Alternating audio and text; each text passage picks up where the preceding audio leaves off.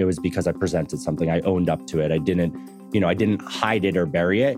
And I think I think that that integrity is pretty critical. I think that it's not often rewarded uh, uh, always, but I think that it's not rewarded with like who your boss is and if they're going to keep you on staff or not, but the people that you work with, your peers or the people that you're managing, they respect that. And what I've learned in, I guess, my 15 years in a career right now is really about the fact that those people actually matter more than the companies right? If somebody gets laid off today, if somebody, uh, you know, when there's mass layoffs in, in, podcasting or anything like that, I immediately post on LinkedIn that I'll talk to anybody.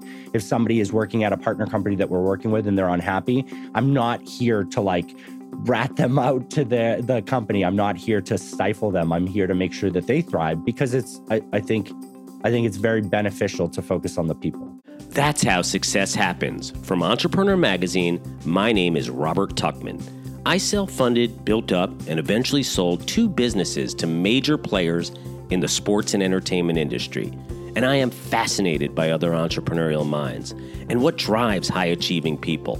So, on this podcast, we're going to learn what they've learned and what it takes to really succeed.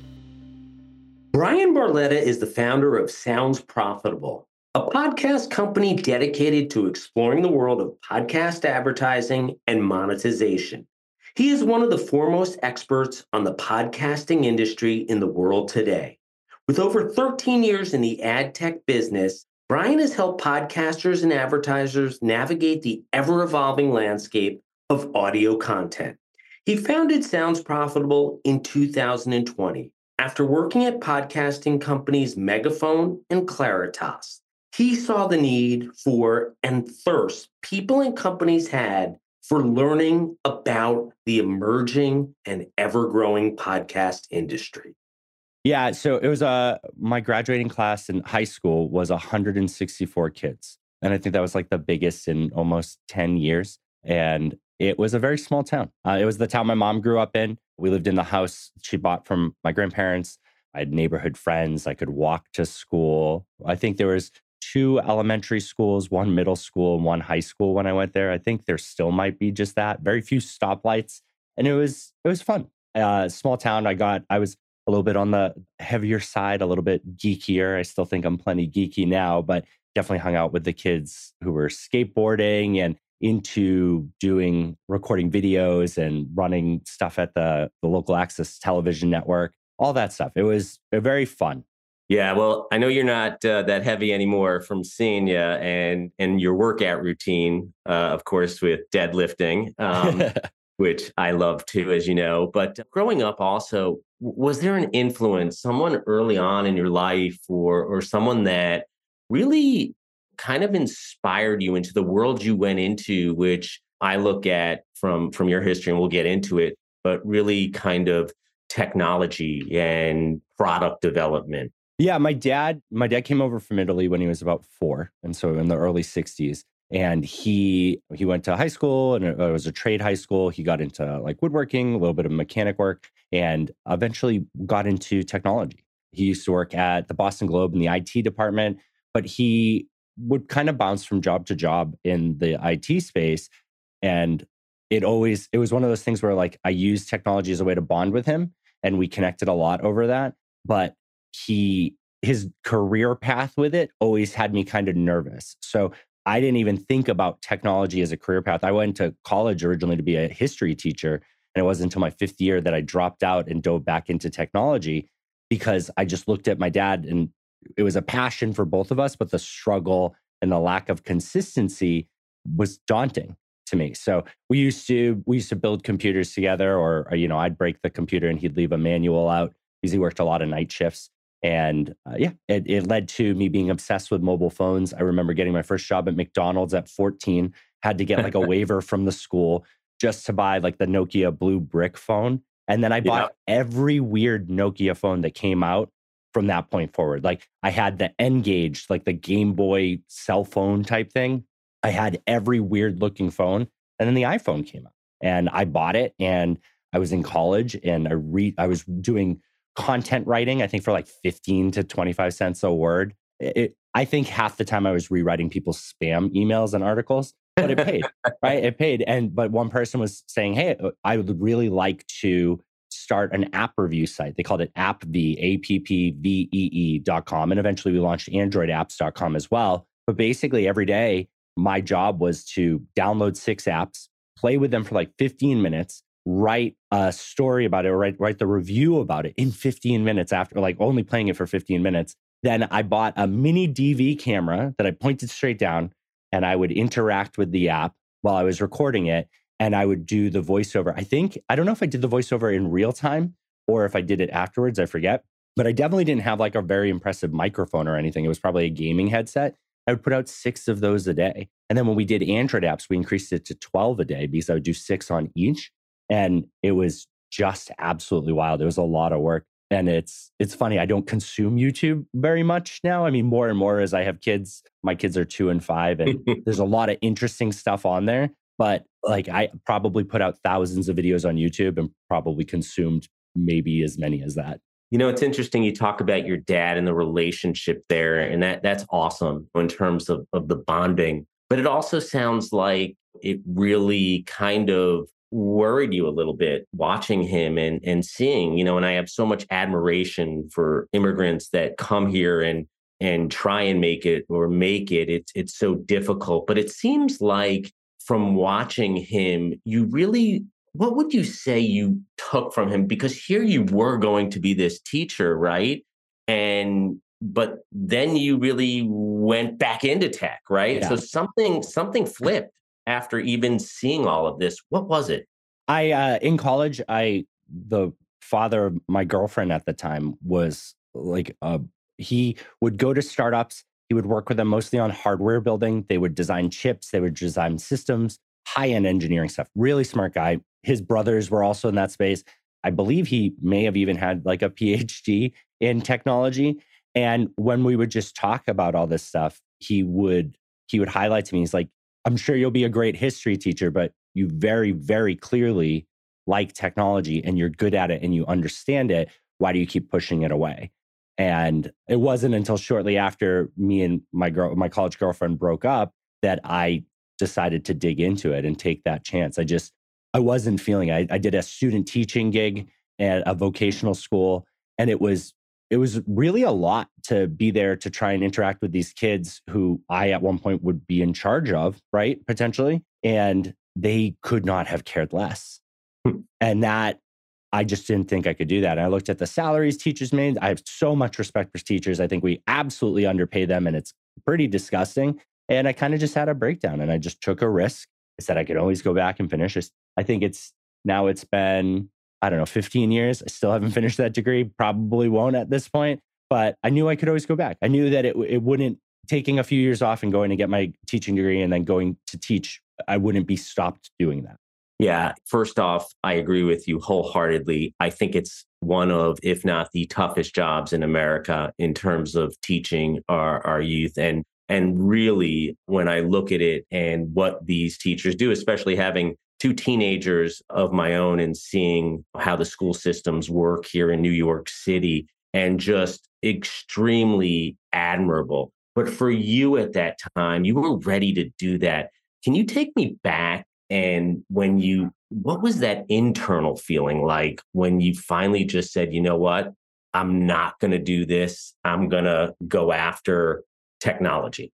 Yeah, I, I, mean, a lot of it was through the validation, right? So, with doing the reviews, the person that I pitched the idea to, like, or he had like a job posting on, uh, I think it was digital something forums, but I pitched the idea and he immediately bought it. And he said, "This is great. I'd love to work with you on it." everything I would send him, he was a huge fan of. He was great at promoting it. I got the validation that this was good work there. And I was pretty much flat broke. I mean, it was, I wasn't making enough money to support myself. That's part of why I dragged college out into a fifth year to still get the financial aid. I think I cashed all my uh, savings bonds that year from my grandmother. My grandmother also from Italy. My name Bryan is spelled with a Y. She, I had a lot of savings bonds to Brain Barletta, which thankfully no issues cashing. And a friend of mine, we were both into Coheed and Cambria. And they're, they're all of their albums are all like stories, right? It's you get played in order and it tells the tale of what's going on in that chapter of the story. And I made some elitist comment that uh, I'll go see them live when they do the full album. So they did a four day tour with all the albums. My friend was like, We need to go. I was like, I can't afford $300 for the ticket. He paid for it. That was the weekend the Android G1 came out. And I waited in line, bought that, grabbed my desktop computer, the camera, the whole setup. We stayed in Jersey all day long. We had the windows drawn and I was recording all these app reviews.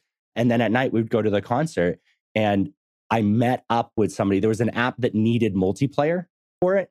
And I met up uh, with, with this woman, Rana, who worked at a company called Medialets in New York. We just put out a post on like Craigslist or something.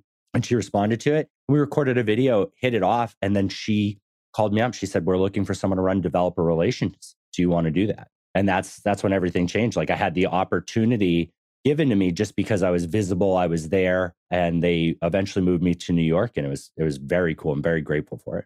Who knew what uh, a concert would bring to you, right? Like as a as an experience, and that's the beauty in life. You never know yeah. who you're going to meet, right? Or yep.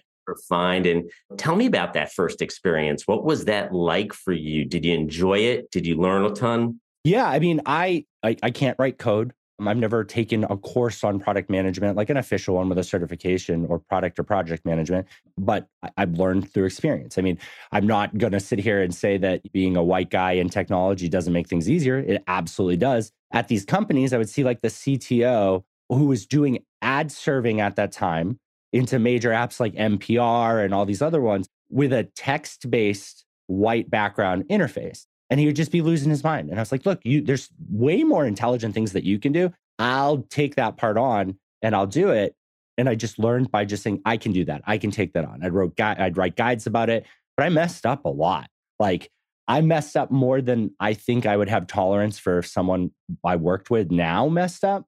I definitely served a full screen ad on the launch of the iPad app for New York Times that did not have a close button which led to the specifications of mobile ads to have the close button managed by the app and not by the ad. Because if you didn't have that close button in the ad asset, it was just suck. You couldn't even force close apps back then. So easily, I like to say that's my million dollar mistake, but it was it was trial by fire. I would just say, yes, I can do that. Yes, I can do that. There was nobody who would raise their hand. There was nobody who could do it. I became technical account manager, sales engineer, operations, product management. If there was a hole, I would fill it because I was passionate. I understood it. I filled that solid gap between sales and account management and then engineering to prevent an engineer having to go on a sales call. Yeah. I mean, it, it all makes sense now, knowing where you are. And what I love about the story is that you made the mistake. And it doesn't seem, of course, I'm sure at the time you were probably anxious about it, but it really seems like you're someone who understands that learning and growing especially in the technology space, is really about making mistakes and getting things better. Did did you understand that at that time that look, this is this is how things work. This is how I'll learn, this is how I'll grow. Yeah, I I think it it really clicked. I think that scenario is one where I really understood the value of immediately owning up to what happened, escalating it to the right people, being transparent about all of it, taking a breath and writing a postmortem on it, like not letting your emotions get in the way from it. Like, absolutely go freak out afterwards, but make sure that it's documented enough that you can properly get help, that it can properly be triaged to make sure it doesn't happen again. I think that was a very big turning point for me because I knew that if I would have buried it, if somebody else would have discovered it, it would have been 10 times worse. And throughout my career, I've absolutely been laid off or fired more times than most people, I would say. And I think that the truth is is that none of those times were because somebody found something out. It was because I presented something. I owned up to it. I didn't, you know, I didn't hide it or bury it. And I think I think that that integrity is pretty critical. I think that it's not often rewarded uh, always, but I think that it's not uh, rewarded with like who your boss is and if they're going to keep you on staff or not, but the people that you work with, your peers or the people that you're managing, they respect that. And what I've learned in, I guess, my 15 years in a career right now is really about the fact that those people actually matter more than the companies, right? If somebody gets laid off today, if somebody, when there's mass layoffs in, in podcasting or anything like that, I immediately post on LinkedIn that I'll talk to anybody. If somebody is working at a partner company that we're working with and they're unhappy, I'm not here to like rat them out to the the company. I'm not here to stifle them. I'm here to make sure that they thrive because it's I think it's very beneficial to focus on the people. Yeah, I, I agree with you. I think just from being an entrepreneur myself and having gone through so many years of owning companies, building companies, and understanding it, it all comes down to those people. And today, one of my favorite things is hearing from someone who worked for me in the late 90s or who, who has their own company now and, and is doing well and and really just admiring that. And hopefully they learned a little uh, from myself and my partner along the way where they didn't give up. And talking about you and becoming an entrepreneur, tell me how that happened because you did go through a, a series of jobs, like you said, yeah. firings. And I love you kept your integrity, which is most important. But when was it? How was it? What was the final straw, so to speak, where you decided to go out on your own and start your own business? Yeah. So when when Medialets moved me to New York, it was a really cool experience. I had only, like I said, Massachusetts, where I was in Massachusetts, a very small town, which is very funny now because like it's now like a rich town, and like I go back to it, and one of our partners has like a record, a podcast recording studio in North Reading, and blows my mind. But New York was so different. I'd never experienced anything like that. It like I'm an extrovert, but it was still a lot. And I'd made all these friends. I'd make so many friends in the startup space. And at that time, it felt like everybody was like, What's your idea? What's your startup going to be? and I was not interested in it. I would have rather been someone's right hand man. I wanted to basically allow them to keep running forward and take everything off their plate I can to make sure that that's successful because opening the doors and, and, and creating those relationships, that's tough. But once the person's receptive, I can manage the account. I can get them set up for success. I can make sure that they're happy and well handled. Not a problem. So I, I really was, I don't even know if I'm still interested in being an entrepreneur, particularly because it's a lot. It's a lot of stress. I, I actually even stopped drinking because I realized that now I, I say plenty of stupid things on my own sober. I definitely don't need the help of alcohol and I don't have anybody to fall back on. I can't, I don't have the security of a company to represent me. So, what was the final draw was I was over at Megaphone and we, I was brought on to like rewrite the ad server and the data pipeline. Very shortly after I was hired, the deal started with Spotify. They couldn't tell me that, obviously. I'm very terrible at taking hints. I want to succeed on what my tasks were. I absolutely butted heads with my boss and wouldn't take the hint to like stop rewriting the ad server. Considering you can't sell a house while someone's ripping up a carpet, they let me go. And I had no idea what I wanted to do, but I knew that I wasn't visible enough. And I knew that people didn't know enough about what was going on in podcasting on the business side, right? These people, anywhere from entry level all the way to CEO, many of them couldn't understand the difference between a download, a listen, and a stream, let alone how targeting works, all like every bit of the metrics, all the ad tech there, there was a little bit of confusion. I'd say there was a lot of confusion. And it was because we weren't spending time on education. We were just growing, growing, growing. So I just started writing. James from Podnews gave me a break there. We've since ended our relationship with them at the beginning of this year. So we had about two solid years collaborating with them. But we we just started being a, we started as a newsletter. And then I said, well, I'm writing about podcasting. It's you got to eat my own dog food. So I need to have a podcast. And so set up that podcast. And then we grew to a second newsletter, which was like our download, which is the recap of what's happening in that week. And then recently we realized that when we're creating the download, we're actually creating four additional days worth of content that we're picking through for the download. So we released another newsletter and it grew and grew from like from just one one issue a week to now six issues split between two different lists. And yeah, it's i mean it's so much more than that now but that's that's that's the stopping point for where i realized i want like this was a career. This is something at 37 i would be very lucky if i could continue doing this until i retire and i think that as long as the podcast space exists as its unique standing i, I can. What did you love or what did you like about podcasting that you knew you wanted to continue on after leaving megaphone?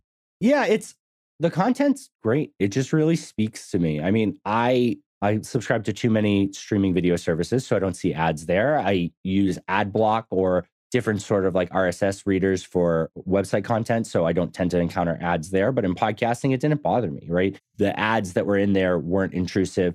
And a lot of my career had been utilizing advertising to help fund new apps, new websites, new content. So making sure that podcasting was able to continue to grow was just really appealing to me. The content itself really resonates with me. I mean, I can think back, everybody has their serial memories. And I was at Adherent, which which is where Barometric split off from. And we like we would absolutely talk around the water cooler. I would like how cliche is that we actually would talk around the water cooler about Serial every morning. And even before that, I can remember being in college. So it would be like 2006, 2007. And I would be downloading the MP3s for the Joystiq podcast, the video game podcast. One of the hosts was Justin McElroy, who started up like the, the McElroys, my brother, my brother, and me, and all those big podcasts, and became a big part of Maximum Fun. And so I've just been listening to it forever.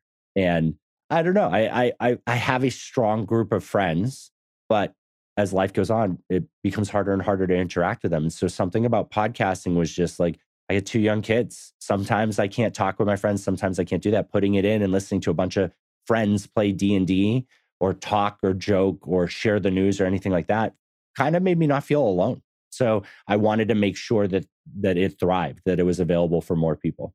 Yeah, I, I love that, and obviously what you say about podcasting and and the empathy and authenticity and and of course also as a dad being able to throw in your headphones and and be able to do it while you're doing other things is yeah. the, most, the, the greatest things right about podcasting and you know, to me it seems like when you decided to write was there this feeling of hey maybe now the teacher thing kind of makes sense like yeah. bring both back together yeah. And what I'm also learning is I would have been terrible at it because the whole lesson plan and structure and guides and creating curriculum is definitely not my strong suit. Spitting out ideas, hopefully making sure that they're understandable is great. But we're at this point now where we have three years of content and we're trying to turn that now, like condense the pieces that matter into a guide instead of looking through 150 articles to share to people. But the teaching thing, definitely resonated with me. I, I absolutely at some point will do like adjunct professor.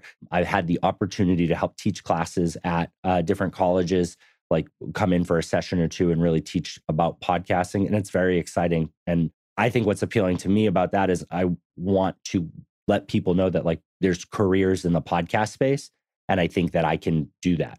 Yeah, well, you've been a great ambassador, thought leader for for the podcasting industry. More from our guest but first, a word from our sponsors. Harvard Business Review is the leading destination for smart management thinking, providing professionals around the world with rigorous insight and best practices to lead themselves and their organizations more effectively and to make a positive impact. HBR.org is updated with great new business management articles daily and includes key insights to those interested in practical advice for better business management. The site also features podcasts, videos, newsletters, and more. I recently read Mark Purdy and A. Mark Williams' article, How AI Can Help Leaders Make Better Decisions Under Pressure. As AI has become one of the most discussed topics, I found their observations on the benefits and risk of using these technologies deeply insightful for entrepreneurs and new business leaders. While much of Harvard Business Review's content is available for free after signing up at their site, Subscriptions to unlimited content start at only $10 a month.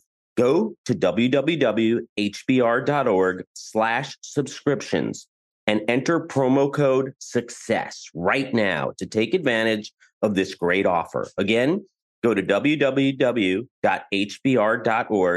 slash subscriptions and enter promo code SUCCESS to learn more about this great opportunity to help manage your career and business. And we're back. Tell me about how things turned into this company that you started called Sounds Profitable. Yeah. So it's really hard to describe what Sounds Profitable is because I don't have a peer to base it off of. We're a for profit company because we were set up as an S Corp. Tom Webster, my partner, left 18 years of Edison research last June to come on and be my partner.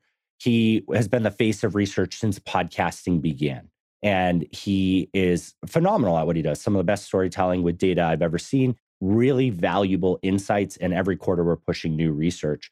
When we started, the team at Podsights actually pulled a bunch of companies together, let me pitch what I was doing. And Podsights bought in as an advertiser. We for about a year, year and a half, we had advertiser slots. We've since removed them. And then we offered what we called partnership. Partnership is basically trade association dues, right? That's that's very similar to the mindset. The logos on the website with all of the newsletters, it's all randomized on there. And then I started offering consulting because I realized that these people had the right people that could own projects, but they had questions that they couldn't answer in field. And so I would spend half an hour a month with them. And it, it just started to grow. I mean, our first month, I think, was $1,200 with one sponsor and one, or uh, one partner and one advertiser. And then I think it was like eight or 10 partners the next month. And it's just, it's just continued to grow. And based on that, what I looked at was the, what did we want to do? First off, we needed to be neutral. So Tom and I own the company outright. We decided to not accept equity advisory or board seats in any other company. Really hard to be neutral when you get financial benefit from a certain company succeeding. We don't work on kickback or commission, which is where we differentiate ourselves from like talent agents or you know, people like that. And we also use third party managed services for our investments so that there's nothing, as more and more podcast companies go public. As we're recording this, I think what Podcast One is going on uh, the stock exchange. So, and we sign MNDAs with all of our partners. And by being neutral, we attracted more partners. By putting out content that was valuable for their sales team and their internal teams to learn from or share with clients became more valuable. And so it continued to grow and grow. We started doing our own live events attached to other big events to encourage people to go, share data, do networking. And that worked out great. Big part for us was not to charge anymore for that, right? Go as wide as possible. A lot of these organizations charge you a membership fee and then tickets and all of this. Podcasting is too small for that, right? I'm sure at one point everybody in podcasting can afford $2,500 conference tickets, but today they can't. And so I knew that I wanted to build something. It would be incredibly hard to partner with other people on, right? We try and partner with Adweek, AdAge, all Digiday, and all these people, and our model just doesn't mesh with them. Try to partner with events, try to partner with other things. It gets a little bit messy because our model is there's no additional money to take from these people. I'm not interested in that. I'm interested in providing service and by the sheer number of people that we're able to work with and represent affect change in this space. And that's that's kind of what we're able to do. We're part of the IAB, both the Tech Lab, the US, the UK, Australia, ANA, and we, we talk with all of our partners. We make sure they're aware of what's going on there and we help lead the decisions in there. So I, I think a lot of what we became is very much like a supplemental or an additional trade association. There's bigger names and we're not here to take that. There's bigger events and we're not here to take that. We're here to be the best part and make our partners' money go further in those spaces. What was it and how did it come about? Your relationship with Tom Webster, who, as you mentioned, has kind of been the I don't know if you'd say spokesperson, but the person who's really talked about the podcasting industry for for many years before most people even knew what a podcast was. Yeah. How did that partnership, how did that relationship start? And then what made you both decide to come together? Yeah, I, you know, I'd been a fan of Tom's for the longest time. I'd read all of his research or watched his webinars. You know, we would pause everything in the office, doesn't matter what company I was at, to consume the stuff that he was putting out. We would cite it and reference it. And I was a big fan of all his content. He used to do a blog called I Hear Things, and I was such a huge fan of it. I pushed him at that time, not even being like a great like. I don't think we had like even a like a an industry relationship at that point. I was just a fan, and I had pushed him. I said, "Hey, you need a podcast version of this. You have a great voice. It's a great story. I can hear it in my head at your as your voice, but like you should do that." And he did it, and then we kind of hit it off. And Edison came on as a partner for a bit. And outside of Tom and I working together through Edison, we would connect over other things. We connected over board games, we connected over like just everything. We became friends. And I knew that Sounds Profitable was going to hit a roadblock. And I took a shot. I mean, originally we had talked about James Cridland from Podnews. We talked about kind of merging the two companies. And then he kind of backed off from that, which is super okay. I think we're in different directions. There was another partner I was working with at some point, or someone that I was going to bring on as a partner, and it just it felt a little lopsided. It felt more about the money about, than the the focus, and so I kind of just took a shot with Tom. And my opening offer was, "Here's half the company," and and that was that was really I was Edison is such a big company in podcasting, and Tom was such an integral part of it there that I did not think it would happen, but I figured I'd take a shot. And there were changes going on at Edison at the time. And Tom decided that he didn't want to be split between podcasting and other research. So he came on board and it's it's been phenomenal since then. Well, you gave him a great offer. You had started this business and how did that feel personally when this person you were such a big fan of over all these years said, "You know what? Yeah, let's do it." Oh, absolutely electric. I mean, it, it validated so many of the things that I had been working on. I'll be honest with you, like I made incredible money doing what I was doing, but the cap was coming, right? How, I didn't know how I would continue to put out an article every week, what would be new and interesting. At that point, we were just the newsletter and the consulting. Tom came on and it allowed us to do research and live events. It allowed us, we're building a research database that'll be live for our partners soon. We're we're going to be announcing uh, some collaborations with some major events. We're talking about how to get partners at, uh, from in podcasting to Cannes right and be at these big events. We're providing lounge space for our partners at the events that they're at so that they can have secure business meetings in without having to like walk 10 minutes down the road to go to a meeting. So I think that Tom unlocked the door on a lot of these things and it was instantly visible. It was everybody was talking about it. Everybody wanted to talk to me or talk to Tom. We grew probably about 20 partners overnight when he came on board. We launched, we did our first live event, which I think had 300 people at it. It was a full day event it was really validating. And I think that I'm very happy for the success that we've had. And that's one of those shining moments on there that I'm just like, yeah, I'll take the win here. I will enjoy it. But every other time, I don't rest on any of that, right? I realize how fragile all of this is. I realize there isn't a peer in this space. And if we're not doing good by the space, all this could fall apart. And so we celebrated on that end and then got right back to work, kind of.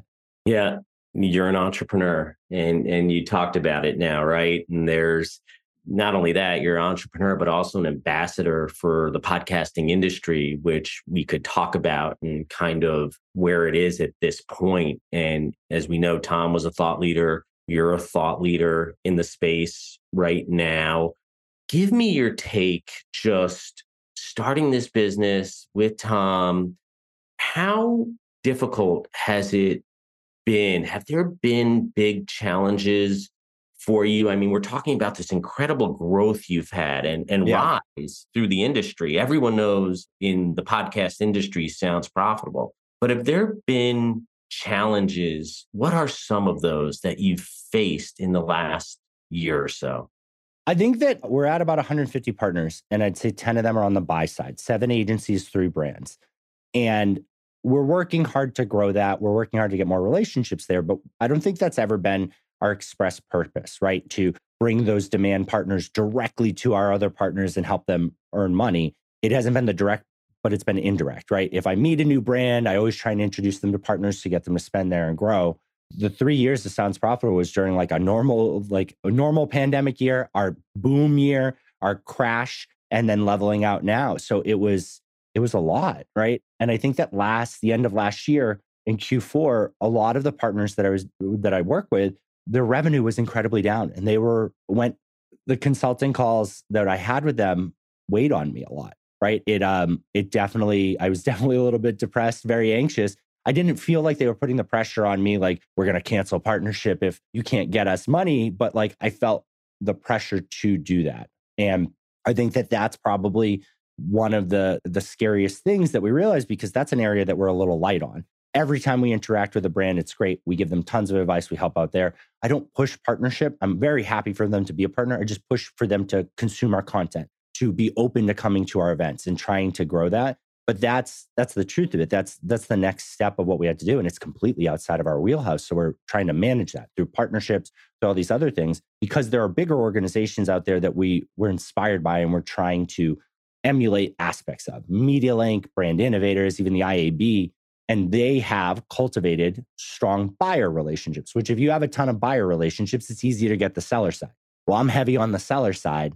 Now I have to get those buyer relationships. So it's evaluating do I do my own thing? Do I partner with any of them? Do I have to pay and become a client of one of them to do that and service our partners? But that's that we're at this inflection point of what are we, right? Like I said, we're a for profit company. Do we need to have a nonprofit arm to be officially a trade association? More and more I read, apparently you can have for-profit trade associations. So not not sure what goes on there. We're just at this big point now, and I think that it, it stemmed over from the end of last year where we need to figure out how to help all of these people more. I think we're providing tons of service. We're enabling them. We're providing sales material and collateral. But that next step is going to be making sure the events that ask for money have the people that everybody wants to meet, making sure that us as an industry collectively own things. And uh, some of our big initiatives, we will be announcing soon that we're we're running an official one day event with South by Southwest at South by Southwest. It'll be four panels plus Tom presenting. It'll have breakfast, lunch, and an after party, and it'll all be available to anybody with an interactive badge. We decided to pay for it. Like we we called up South by Southwest. We said, there's so much more that can be done with podcasting. We understand it's an opportunity cost. So what's that cost? And they gave a very high number. We talked them down a very little amount. And we know that if we put in that effort and make room for our partners there and require them to help bring brands into that space, all of them will win.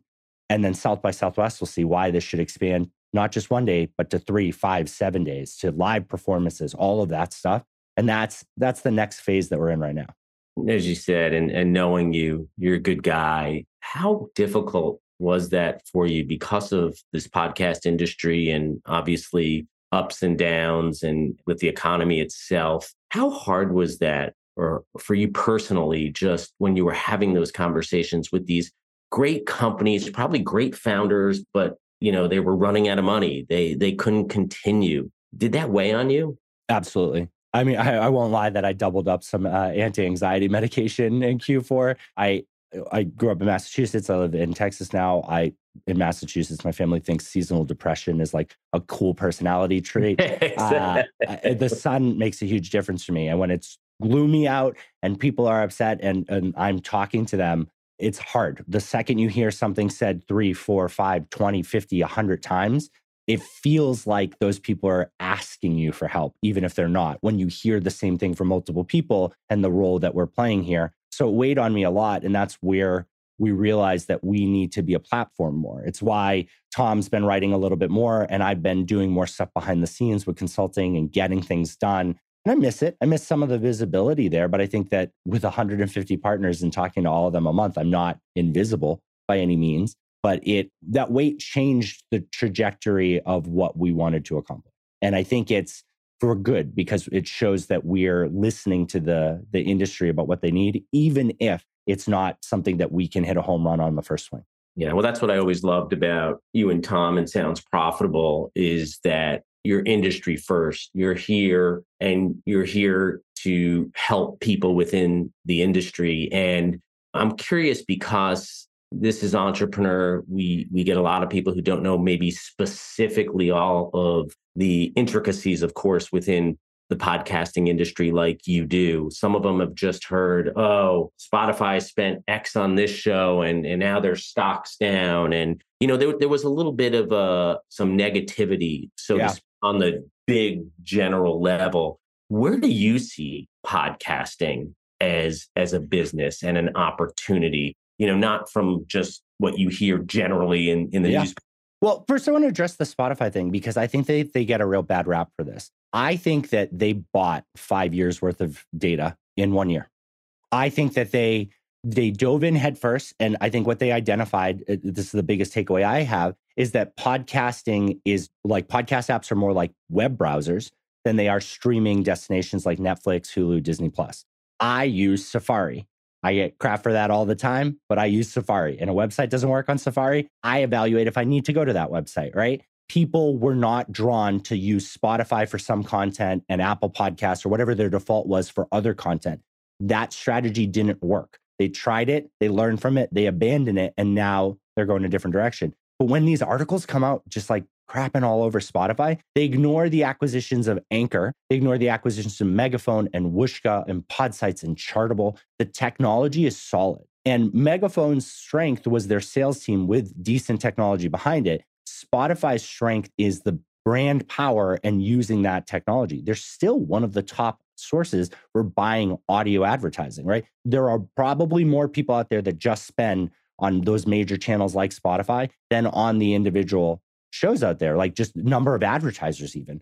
And I and I think they just get a bad rap for that. I'm very thankful for them. I created a lot of turbulence in the space, but th- today I feel very secure in what's going on here. But the news, it's easy to talk about Call Her Daddy and Joe Rogan.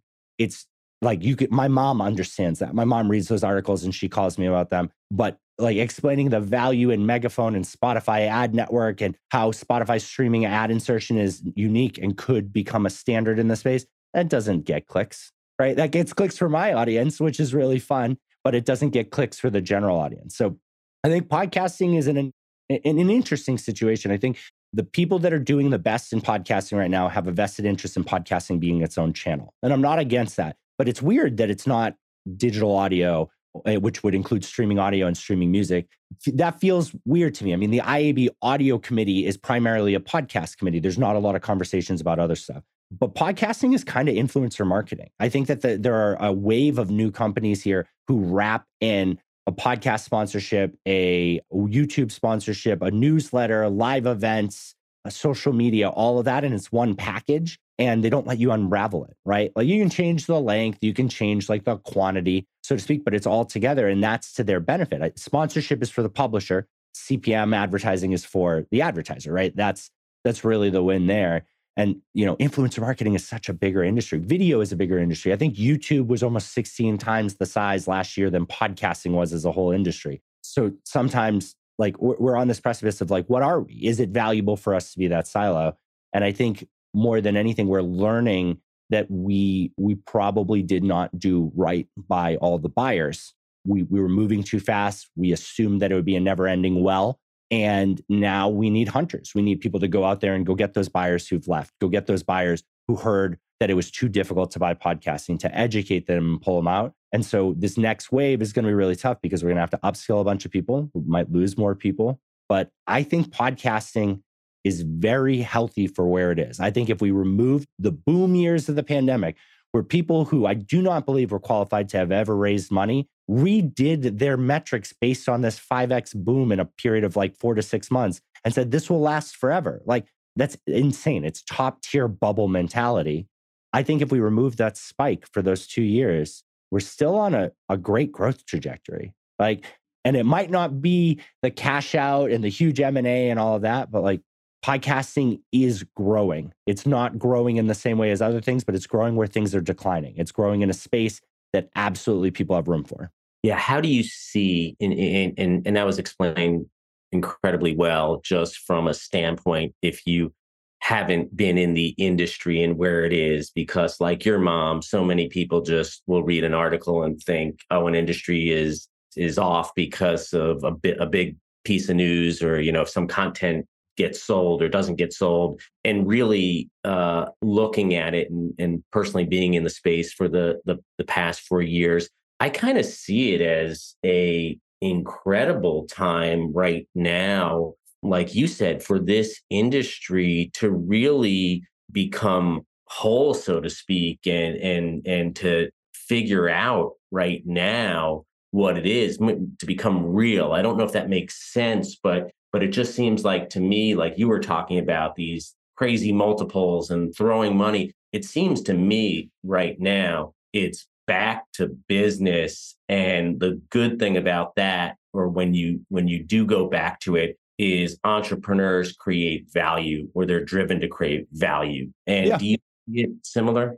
Yeah, I mean, I think I think there's a, a ton of opportunity in this space still for people to make small shops and accomplish things. I mean, there's so much available inventory that if you're able to cultivate brand relationships, advertiser relationships, and bring them into podcasting, you utilize all these tools that you can get license rights to, whether it's an ad server or or a hosting platform, any of that. Use third party tracking and whatnot. You can very easily become a small agency. You can wrap a few brands and make millions of dollars, truly. And because these brands want that hand on experience, there's a ton of brands out there that bought all the big shows and they worked well, but now they want to buy smaller, they bought the medium sized shows and, and all these platforms out there that used to be repping shows that were 10,000 downloads per episode per month are now saying 25,000 downloads per episode per month. The host endorsed ad is so attractive to people, whether it's more effective. Our research showed that it was only about 7% more effective than a scripted announcer ad it, the perception is there, right? That marketer, that person that you're convincing to buy podcasting, they don't get the opportunity to go put the ad up in Times Square and take the Instagram photo of it. Podcasting can be their opportunity there, and people can service that and make a margin in between just by facilitating it, right? If you have ad dollars, I doubt that there are very few, there are very many publishers who will not take your phone call. And you know, the technology, the tech, we've scratched the surface on it. I would almost say we've paused like really advancing it in the last two years because we were just focusing on supporting what had already existed.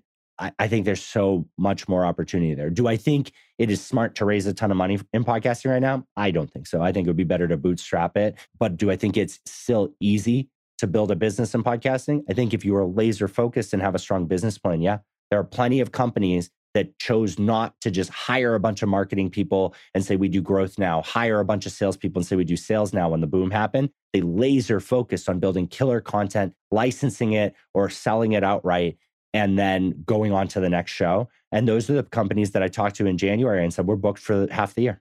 Yeah, I love that. I agree with it. I think there is so much opportunity. Before I let you go, I want to ask you if we look at this industry, if we look at podcasting and we look at sounds profitable. Where do you see, and I know it's hard when whenever we say, where do you see this? And it, it's hard to judge out three, six months, but someone like yourself who speaks to so many people within the industry, so much knowledge, information, where do you see podcasting and of course sounds profitable over the next couple of years?